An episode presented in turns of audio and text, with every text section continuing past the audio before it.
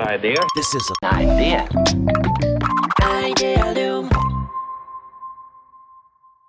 皆さんこんにちは。こんにちは。安西です。みなべです。はい、というわけでよろしくお願いします。よろしくお願いします。アイデアリンキャストやっていきましょう。やっていこう。これ継続がルーティン化してきたから気づいてなかったんですけど、はい、いやいや気づいてなかったんですけど、これもう20回目ぐらいも言ってますよね、これ。これが、そうですね。回数明言していいのかな。でも連続回だからいいのか。19回ですよ、これ。19回目ですよね。回数を明言しないようにしとこう、前後入れ替えやすくなるからって言ってやってたから忘れてたけど、すごくないですか、20回って。すごくない？ポッドキャストで、なんか3回、5回で大体あいつみんなやめるよね、みたいな。あいつって誰だよ。めっちゃ頭浮かんでんじゃん、誰か。まあまあね、今のは失言間違えた。はい、今のは間違えた。消さないですよ、ここ編集しないですよなーって言ってたけど、うん、ねえ20回ね続くってすごくない？そうですね。だってなんか他のさ、なんかいろいろあるじゃん、先生 WDA とかもコンテンツ量産したりとかしてんじゃん。なんか日々とかもマネジメントすごいしてんじゃん、はい、そうした時に優先順位的にアイデアリウムちょっと何気に重たいんだけどどうなんだっけって脳裏に何回も1週間に 2,3 回くらいかすめるでしょ。そんなことないですよ、本当に。まあ、アイデアリウム。嘘だ。絶対嘘だ。まあ、社内プレッシャーありますよね。うん。それ無料メディアですよね、みたいな。うん。WDA 有料メディアなんですけども。だから、ちょっと感じる。まあ、でもそれによってね、WDA の有料メディアの方のなんか比例でね、そっちの価値を出すみたいなのが高まりますよね。そうそうそう。アイデアリウムより少なくともいいコンテンツを作らないとまずいよなっていう、こう、いい意味でのね、社内プレッシャーは生まれてますよ。だからダメですよ。相対比でアイデアリウムを下げに来ちゃダメですよ。先週持ってるでしょ。してないしてない。そんなことないですよ。本当に？じゃあいいんだけど。はい、じゃあ許す。やっていきましょう。まあ、その証拠に今日もね、豪華なゲストに来てもらってるから。誰だ誰だ今日はね。誰はい。今日は。なんとミミクリデザインの小田さんに来てもらってます。いらっしゃい。こんにちは。家が長くて入りにくい。そうですよ。いや、本当にね、小田さんが来てくれて嬉しい。みなべさんだってもう、小田さんのことはもう天才と崇めてますもんね。いや、僕ね、本当にね、小田さんみたいな天才大好きなんで、いや、本当に天才だと思いますよ。なんかその年代で、あれだけ、なんか、ハイポテンシャルを発揮して、で、実務でも成果出しながら研究やって、本当にすごいと思う。うん。ありがとうございます。うん。小田さんにはかなわない。カンみたいな。カン。終わった。何も言ってない。まだ、聞いてる人からしたら、いや、誰なんだ、そいつは、みたいな。誰かよくわかんないけど、とりあえず、かなわない、みたいな。まあね、小田さんですけど、はい、ちょっと簡単に小田さんのことを知らない人に向けて、自己紹介をしていただいてもいいですか。はい。改めまして、ミミクリデザインの小田と申します。これやりにくいですね。今ですね、東大の方で、安西さんと、まあ、ところでですね、特任研究員もやらせていただいてまして、バックグラウンドはもともと、プロダクトデザインとかですね、グラフィックデザインの部分を、ずっと、やってたんですけども、だんだん、大学から大学院に残り、で、大学院で、その修士から博士課程に残りっていう過程で、だんだん、プロジェクトとか、そういったもののマネジメントですとか、後輩に対するワークショップみたいなことをやり始めていく過程で、なんかワークショップばっかりやってるぞみたいな人間になり、で後輩からはワークショップやろうとこう散々いじられ、で気がついたらワークショップをやる会社にいるというような感じで今ミミクリデザインに入っています。で、専門はですね、そういう、デザインのことなんですけど、デザインの方法論とか教育の考え方とか、あるいは今日の多分ちょっと話のメインにもなりますけど、意味のイノベーションと言われるような部分の研究、あるいはそういったことをベースとした実践的なその商品開発とか事業開発のワークショップというものをやらせていただいております。ということでよろしくお願いします。はい。よろしくお願いします。今ね、意味のイノベーションっていうキーワードが出ましたけど、意味のイノベーションってなんか、ここ最近突然かわかんないですけど、割とスタートアップとかね、ベンチャー事業会社の方々もすごい参照して活用しようとされてる印象がありますけど、みなべさんから見てもそういう印象ありますよね、結構。ありますね。ここ3年くらいかな。で、意味のイノベーションについてご存知でいらっしゃって、まあ、自分でちゃんと研鑽を深めたりとか、実務でもトライアルしていったりとかね、そういう方もすごい見受けられますよね。で、この間それこそ、一緒に意味のイノベーション研究会やられたヘイの松本さんとか、あと僕とご一緒に仕事させていただいたビズイチビジョナル CDO の田中さんとか、この方もまあ現状自分で手を動かされたりとかもするんですけれども、意味のイノベーション、デザインドリブイノベーションを標榜してどうやって意味転換してサービスを開発新規事業に行くかっていうのをすごい意識されてますね。他にも結構 CXO レベルでそういうのを追いかけてる人はかなり見たことありますね。なんかね、大企業の方々割と出てすぐ食いついた方が多かった印象で、で、その流れって、まあ、あんまりこう、僕も、ディテール把握してるわけじゃないですけど、体感としては、結構新規事業とかイノベーションの次なる一手を求めていて、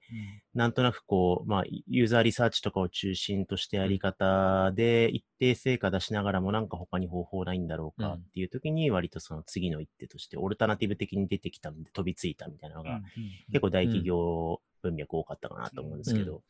結構スタートアップとかね、ベンチャーの方の流れを見てみると、割とその経営とか事業にこうデザインの力をどう使っていくかっていう思考性があった方が、割とそのまあデザイン組織とかデザイン経営とか、まあそういう文脈と噛み合う形でデザインの力をうまく使ったイノベーション方法っていうのでね、デザイン思考とはまたちょっと違ったアプローチとして意味のイノベーションが馴染んでいったのかなみたいな、そうですね、印象はありますよね。なんかちょうどそれこそ UX デザインが来て、でその後にGoogle のデザインスプリントがもうガーッと流行った時期が、あれいつ頃でしたっけ、2015、6年ぐらいなのかなにあって、でちょっとなんかあんま聞かなくなってきたなぐらいのあたりから意味のイノベーションの話にシフトしてきてるのかなっていう、その時にちょうどデザイン思考がどうなんだみたいな話が出てきた時期とちょうど被ってたような、あれなんですよね。デザイン思考とか UX とかあのあたりを実際のプロダクト開発実務にみんな活かしてったんだけれども、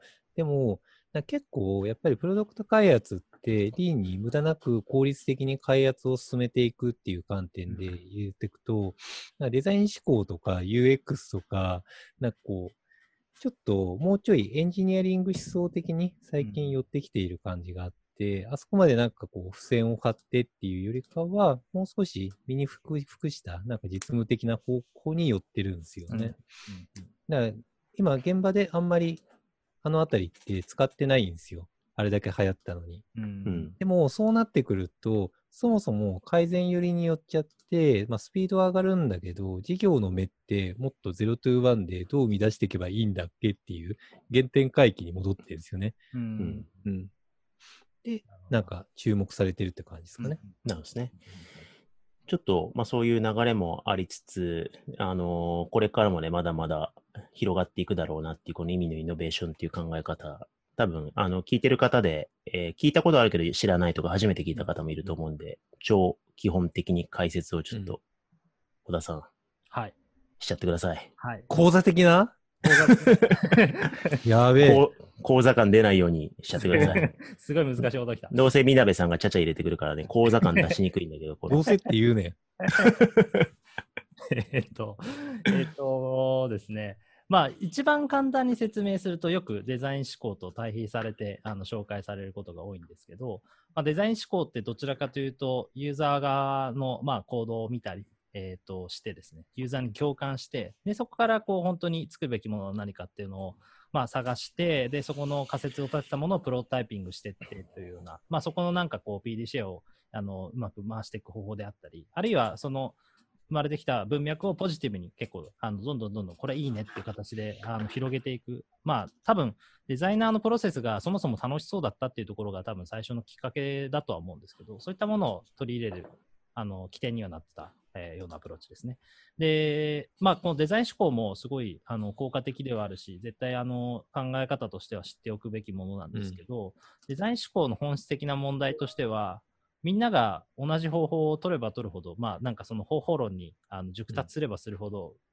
ユーザーに正しく共感できるようになるので、作るものが似てきちゃうみたいな問題が結構。ほんとそれだよ。そうそうそうそう。コモディティ化しちゃうんですよね。1、2年くらい前からその議論がすごい上がってきたんですよね。うん、結局、なんかこう、アプリとかサービスサイト、サービスデザインとかやっていくときに、結局プラットフォームの iOS とか AndroidOS とかって基本同じじゃないですか。みんな使ってるの。ってすると、結局使いやすいものとかユーザーにとって便利なものって、みんなデザインが、インターフェースが同じになってきちゃうんですよね。普段同じなやつの方が基本みんな使い慣れてるから、それはそっちに寄っちゃうんですよ。だからなんかブレイクスルーが起きづらくなるんですよね。すごい細かいスペック競争になってくるんですよね。あ、そうです、そうです。これ本当になんか同じこと大学教育でも起きているような気がしていて、まあみんなそのデザイン思考的なアプローチとか EX デザイン的なアプローチの方法論をしっかり学ぶんで、今のまあ、僕らの世代とか僕らの後輩の子たちって結構デザインの中でもそういうところがすぐ即戦力的にできる子って増えてきてると思うんですけど、うん、やっぱり結局みんな授業で割と似たようなことをやっちゃうというか、うん、正しくやろうっていうなんか、うん、部分がすごく強く出ちゃうんですよね。うん、で、まあ結構授業の設計とかお手伝いしてたのでそういう見方からしてると、うんあんま面白くないんですよ。うん特に僕の大学なんか一学年にデザイン学科で200人ぐらいいたので、うん、200人がみんな似たような課題やってくるとマジで面白くない、うんうん、そこをもうちょっとなんか結構エゴ出せばいいのにとか自分なりのこういう風にしたいんだって思い出せばいいのにみたいなことをずっと考えていて、で最初はなんか最初の僕のきっかけは実は意味のイノベーションに触れたのはみんなが便利なものってデザインしてるの本当つまんないなと思って、うん、なんか違うアプローチないかなって言って最初は行き当たったのが不便益って言われる、うん、あるいはボコデザインっていう言われ方をしてたような領域でなんかこう不便だけれどもこれはいいよねって思えるようなものをどうやったらデザインできるんだろうかっていうことで実際京大の方のなんか研究会とかに足運んだりして勉強したりしてたんですけど、うん、だんだん別に不便なものをデザインしたいわけじゃないなってどうしようって悩んでたのが修士多分1年ぐらいだったと思うんですけど、うん、修士年の時に自分の師匠の長尾先生がデザインドリブンイノベーションのベルガンディの最初に出してる本ですね、うん、を持ってきてくれてこれいいんじゃないって言われて呼び始めたのが2010だから13年か早いね。2013年頃ですね。でそのあたりで最初に触れたと。で、まあ今の話でちょっと話戻すと、デザイン思考と対比して意味のイノベーションっていう考え方で言うと、まあ、ユーザーを最初に見るっていうよりかは、自分が今社会にとか、あるいは、まあそのユーザーに届けたいものは何かっていう新しい意味みたいなものをしっかり深掘りしていくというところから始めていって、でその一人から意味を立ち上げていって、それを批判的に磨いていくプロセス。もうかなり2人で批判したりあるいは結構専門家の人に批判してもらったりとかしてで最後、まあ、プロトタイピングするっていうところは多少似てるんですけども、それを実際磨いたものを市場に訴えかけていくみたいなアプローチが、結構まず分かりやすくデザイン思考との違いとして語れる部分かなと。これをなんかデザイン思考は外側からヒントを持ってきてるんでアウトサイドインっていう言い方をしたりするし、うん意味のイノベーションは内側から何かを届けるということでインサイドアウトっていうような整理のされ方をする、うん、小田先生と安西先生、はいはいうん、分かりやすく説明しておっと結構分かりやすかったと思いますけど本当になんかおにぎりに例えるととかさおにぎりに例えるとなんかデザイン思考はこうだけど意味のイノベーションは人参だからとかなんかそういう分かりやすい説明してもらっていいですかおにぎりで言うと、デザイン思考はアウトサイドインなんで、うんまあ、おにぎりのユーザーをまず見に行きますよね。うん、とか話おにぎり食べてる人ね、コンビニでおにぎり買ってる人とかね。そう、うん食べる人とかね。俺はコンビニで外に出てすぐ食いたいのに、うん、袋を持って飲み物とかも持ったまま、ここピーってやって、こう、うん、ピーって取って、綺麗に海苔とを巻く、うん、作業、マジだるい。あれ超だるいよね。あれやめてほしいんだけど、なんかここから切るみたいにビーってやってさ、うわーなんかノリがうまくできなかったっていう、あれほんと最悪っすよね。あれ改善してほしいんだけど。例に乗ってくれたの嬉しいんですけど、うん、具体例に乗りすぎんのやめてもらっていいですかこっちの話脱線しておにぎりの話に、おにぎりの回になっちゃうから。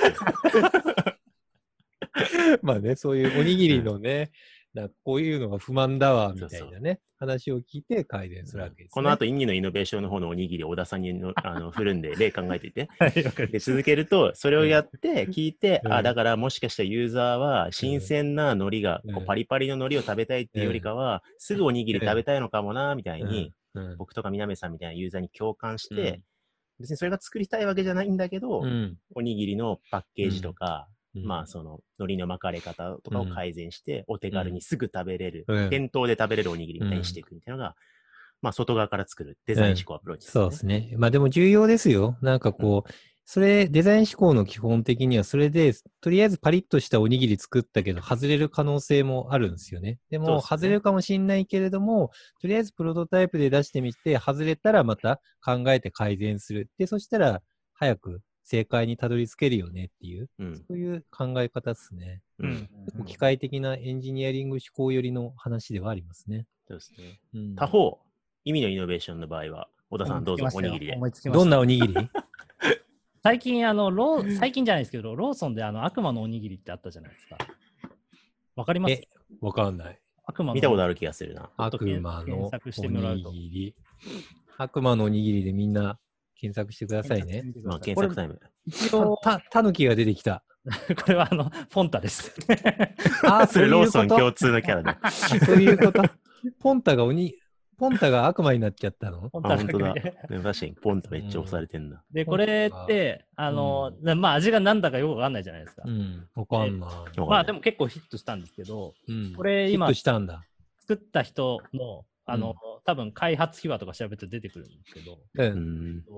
もともと南極観測隊の調理員の人だった人が開発してるんですよ。なんかその南極でむちゃくちゃこういうこと苦労したとか、うん、そういうことをすごく、話してて、でその時に、南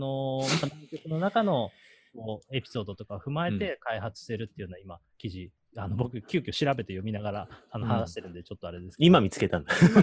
はい。これはなんかあったかな。すげえ。超売れてんじゃん。20年無敗のツナマヨを抜いた伝説のおにぎりらしいですよ。悪魔のおにぎりは。むちゃくちゃ売れてるんですよ。これすご。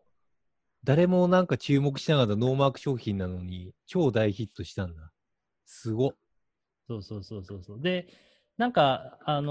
んていうのかな。これって別にマーケティングしたわけじゃないんだけど、多分自分のエピソードとして、まあ、南極の中でこれはなんか夜食で出した味のおにぎりのうちの一つらしくて、出してたらしいんですよね。で、なんかそういうエピソードをきっかけに作ったっていう話をしていて、で多分この開発した人は結構ちゃんとそうやって隊員の方に向けて今鍵がある中で何が作れるかっていろいろ試行錯誤しながら作ってたと思うんですけど、なんかそういう思いをちゃんと言語化して商品にしてるというか、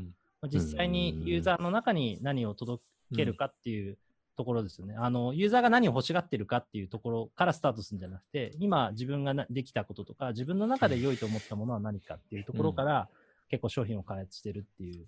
まあ、かなりこれはナラティブな事例だと思います。なるほど、うん、あれだね、こう今見たら悪魔のおにぎり10代20代にめっちゃ売れたらしいよ。なんかツイッターの拡散ですげえバズりまくってヒットにつながったらしくって、なんかそこの共感性みたいなのがすごいあったのかもしれないですね。なんかそれもやっぱ悪魔のおにぎりって言われてたらしいっていう、その、実際に南極のね時に隊員の人たちに言われてたらしくて、まあ、ついつい食べちゃうみたいなところとか、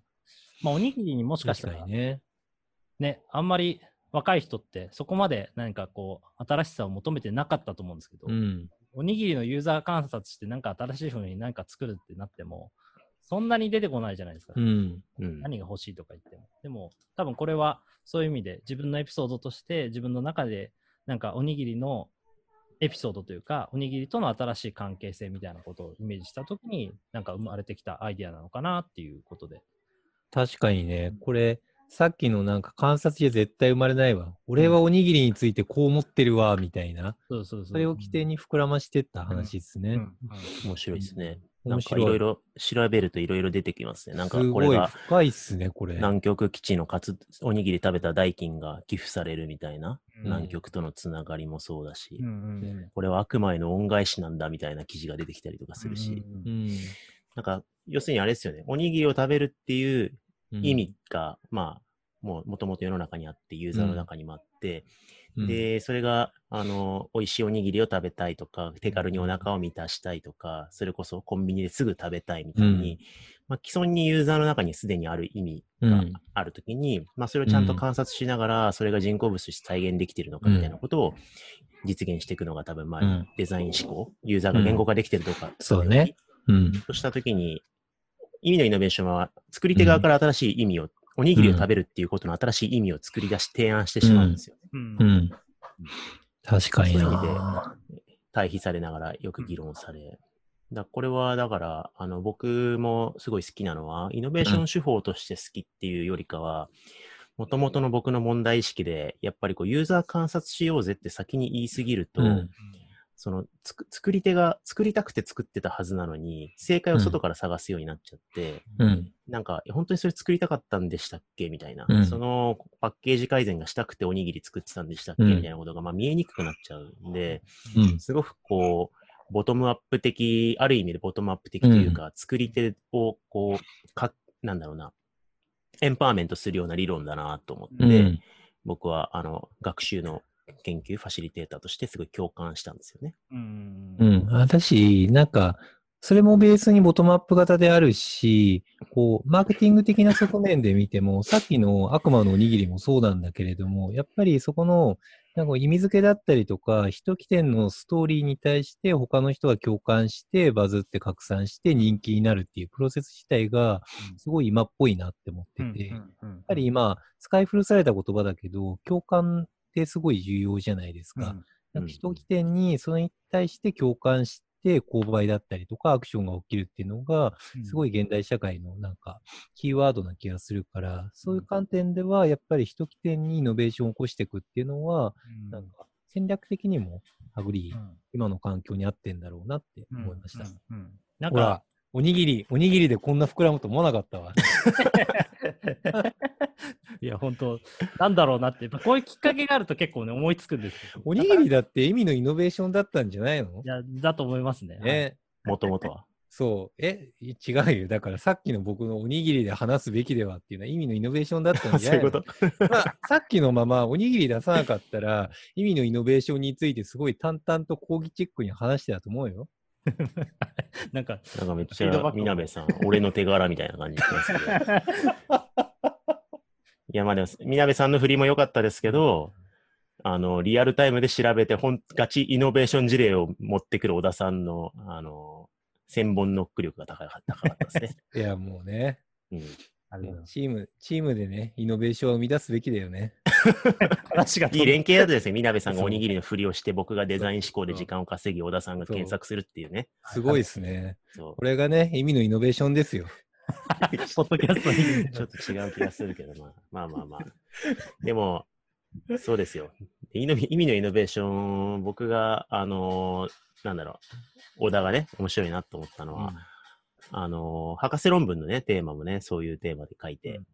いて、でなかなか、まだ名前がそんなに日本で普及していない段階で何年もかかって書くような博士論文で、まあそういう意味のイノベーションとか意味のデザインとか、まあそういうのを扱ってるのは、まあ先見の明っていうのもそうだし、まあ今の話聞くと、指導教官のね、長尾先生のアドバイスも鋭かったんだろうし、しかもそれを工学系の領域でやりつつ、けど教育的なそういう人の学びの支援みたいな関心があるっていう、まあ今の話だけ聞くと結局小田さんの専門何者なんやってよくわかんないんだけど、そういうよくわかんないところの狭間で今現代に求められてるこう意味のイノベーションをどうファシリテートするかみたいなことを専門としていておもろいなって思ったんですよね。仕組み上工学博士になっちゃうけど、工学的な知識でいうとかなりやばいですからね。千葉工大でね博士論文を書いて、デザイン強いところだからね、プロダクトデザインとか。あれでしょ、安藤さんがいるところでしょ、UX 王子の。そうです、そうです。はい、安藤先生が。僕が2年生ぐらいの時に赴任されてきてっていう。安藤さん系の有名な先生いっぱいいますよね、千葉工大ね。大体なんかこう、デザイン系で優秀な人がいるところってなると、千葉工大って挙げる人は多いですからね。おかげさまで、はい。そう。確か、うろ覚えですけど、サイバーエージェントの役員のシュガーさん、佐藤さんとかも千葉工大だよね。ああ、そうなんですね。違ったら本当にすいませんでした。なんでこの収録っていうね、公に残るところでちょっと危うい、正しいかどうかわからん情報を出す今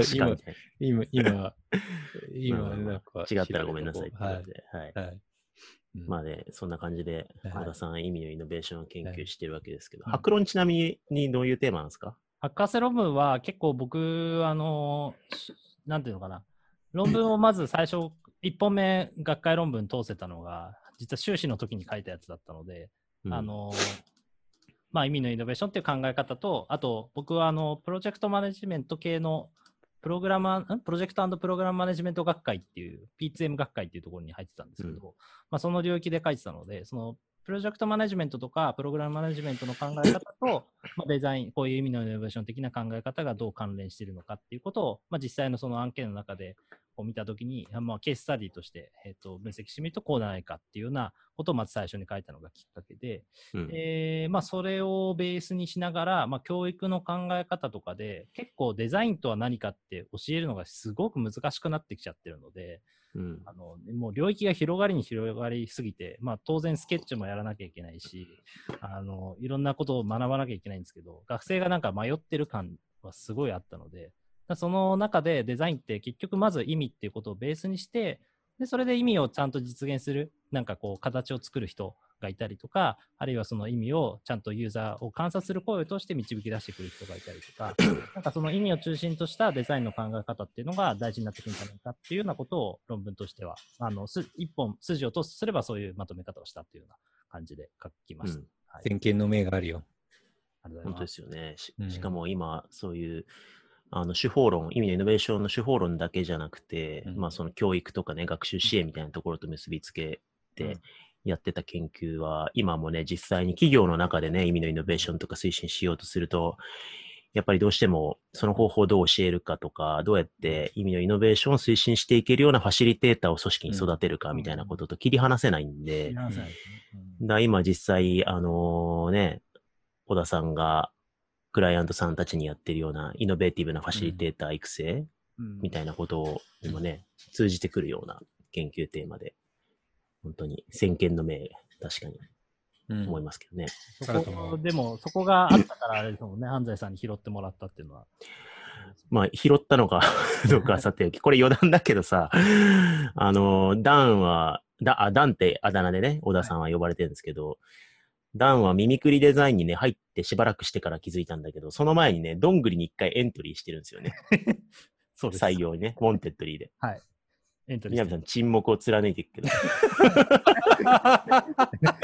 その件については俺は喋らねえぞ、みたいな。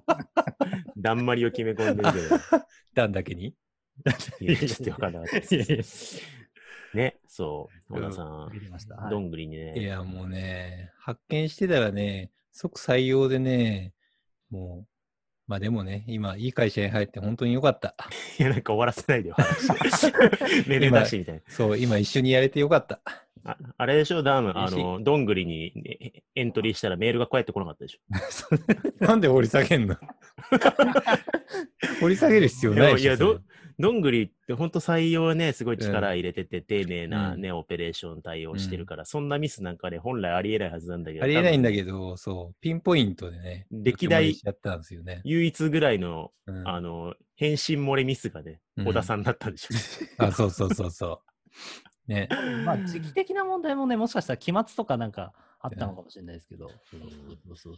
結構前でしょ。3年くらいね、3、4年前くらい。そうですね、2、3年前ですね、2、3年前。2、3年前ね。前か、2年前か。うん、そんな前でもなかったな。そう、なのでね、まあまあ、だから、そういう意味で、どんぐりにも興味があった、なんか、デザインって意味でね。元からいろいろ調べてたんですけど、ここだけなんか異質な感じがするっていう、なんか、単なる制作会社じゃないなっていう感じをすごくその当初から感じていて、なんか自分がやりたいことって最初メーカーの本当にプロダクトの結構デザイン戦略とかフィーチャーデザインとかやってるようなところも受けてたんですけど、まあそうじゃないところってなった時に、多分そういう自分の中で多分その文脈も拾える範囲だと、多分他になかったんですよね。他に見つけてたら他も応募したと思うんですけど、結構なくて。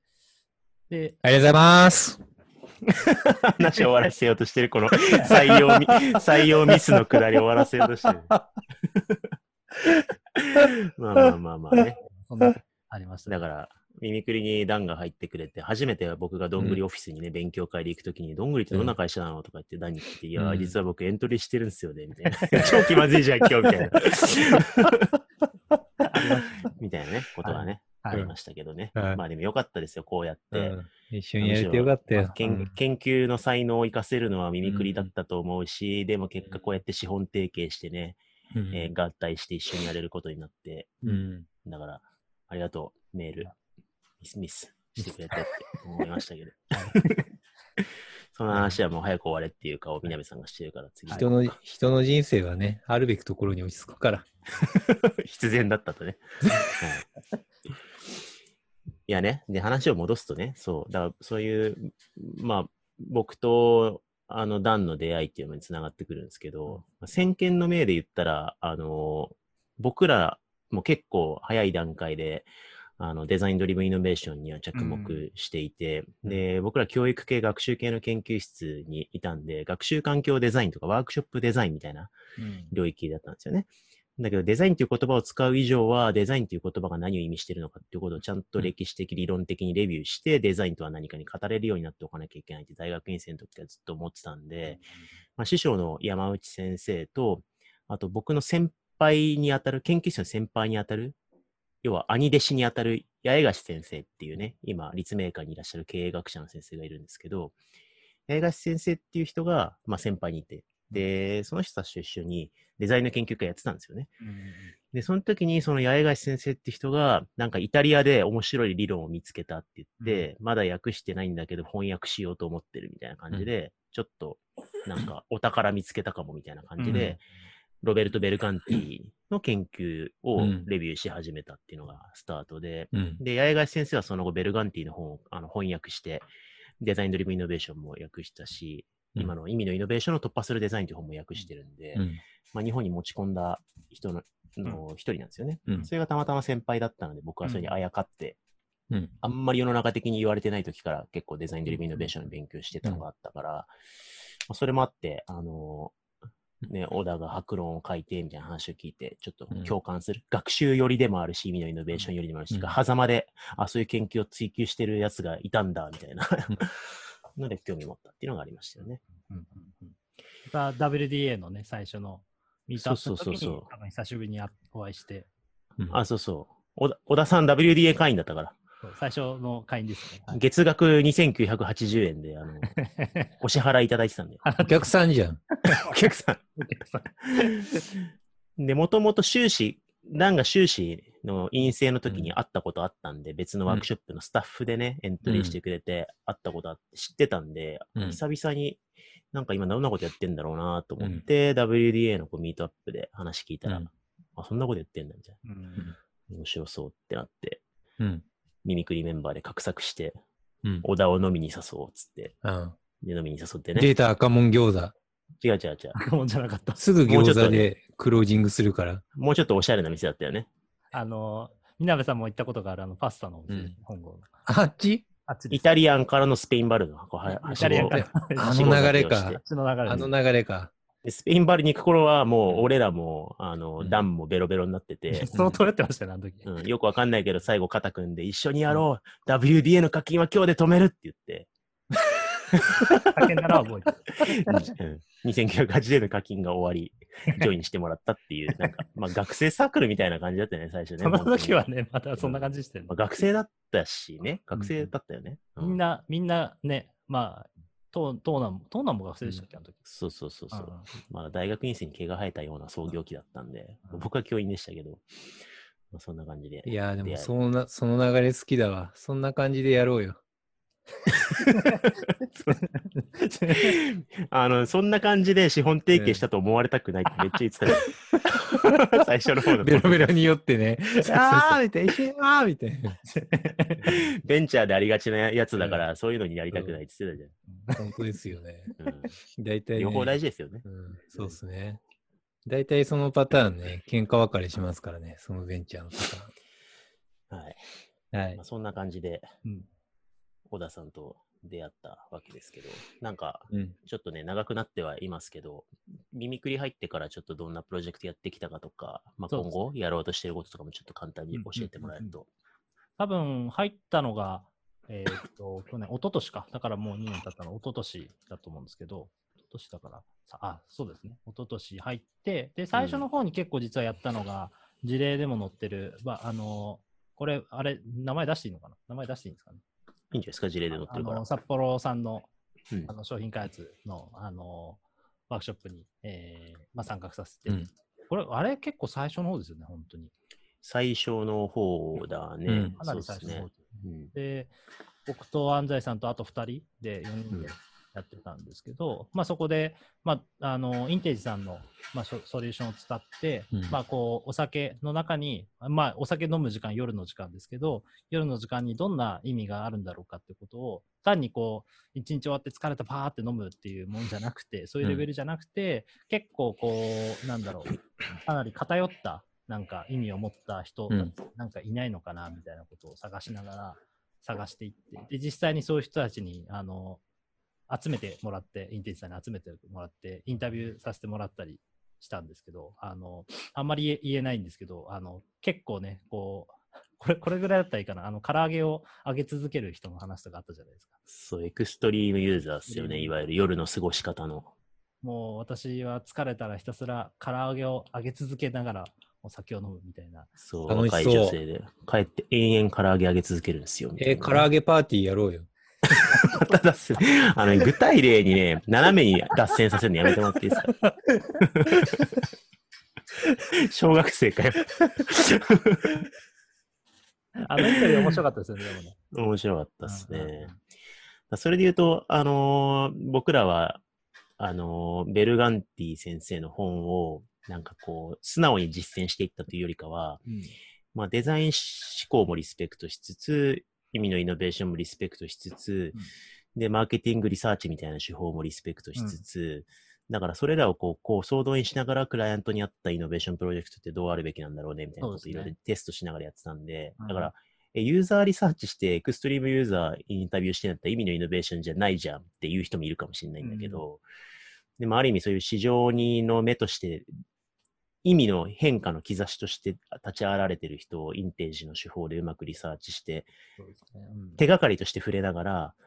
札幌さんが夜の時間何提案したいのかみたいなことをドライブしていくみたいなプロジェクト、面白かったですよね。かなり曖昧なデータを使って、多分このデータを見るとなんかこう、まあそうかなっていうことを読み解けるんだけど、まあそういうところにフォーカスしていくっていうよりかは、ここに何かあるんじゃないかみたいな仮説を立てていくような感じで、こう自分たちはここに何をもたらせるかなみたいな感覚でデータを読み解いていくってみたいなことをやってきましたよね。うん。飲みながらミーティングしたりとかね、お酒のイノベーションだったから楽しかったですけど。楽しかったですね。はい。うん。まあそんなんやったりね、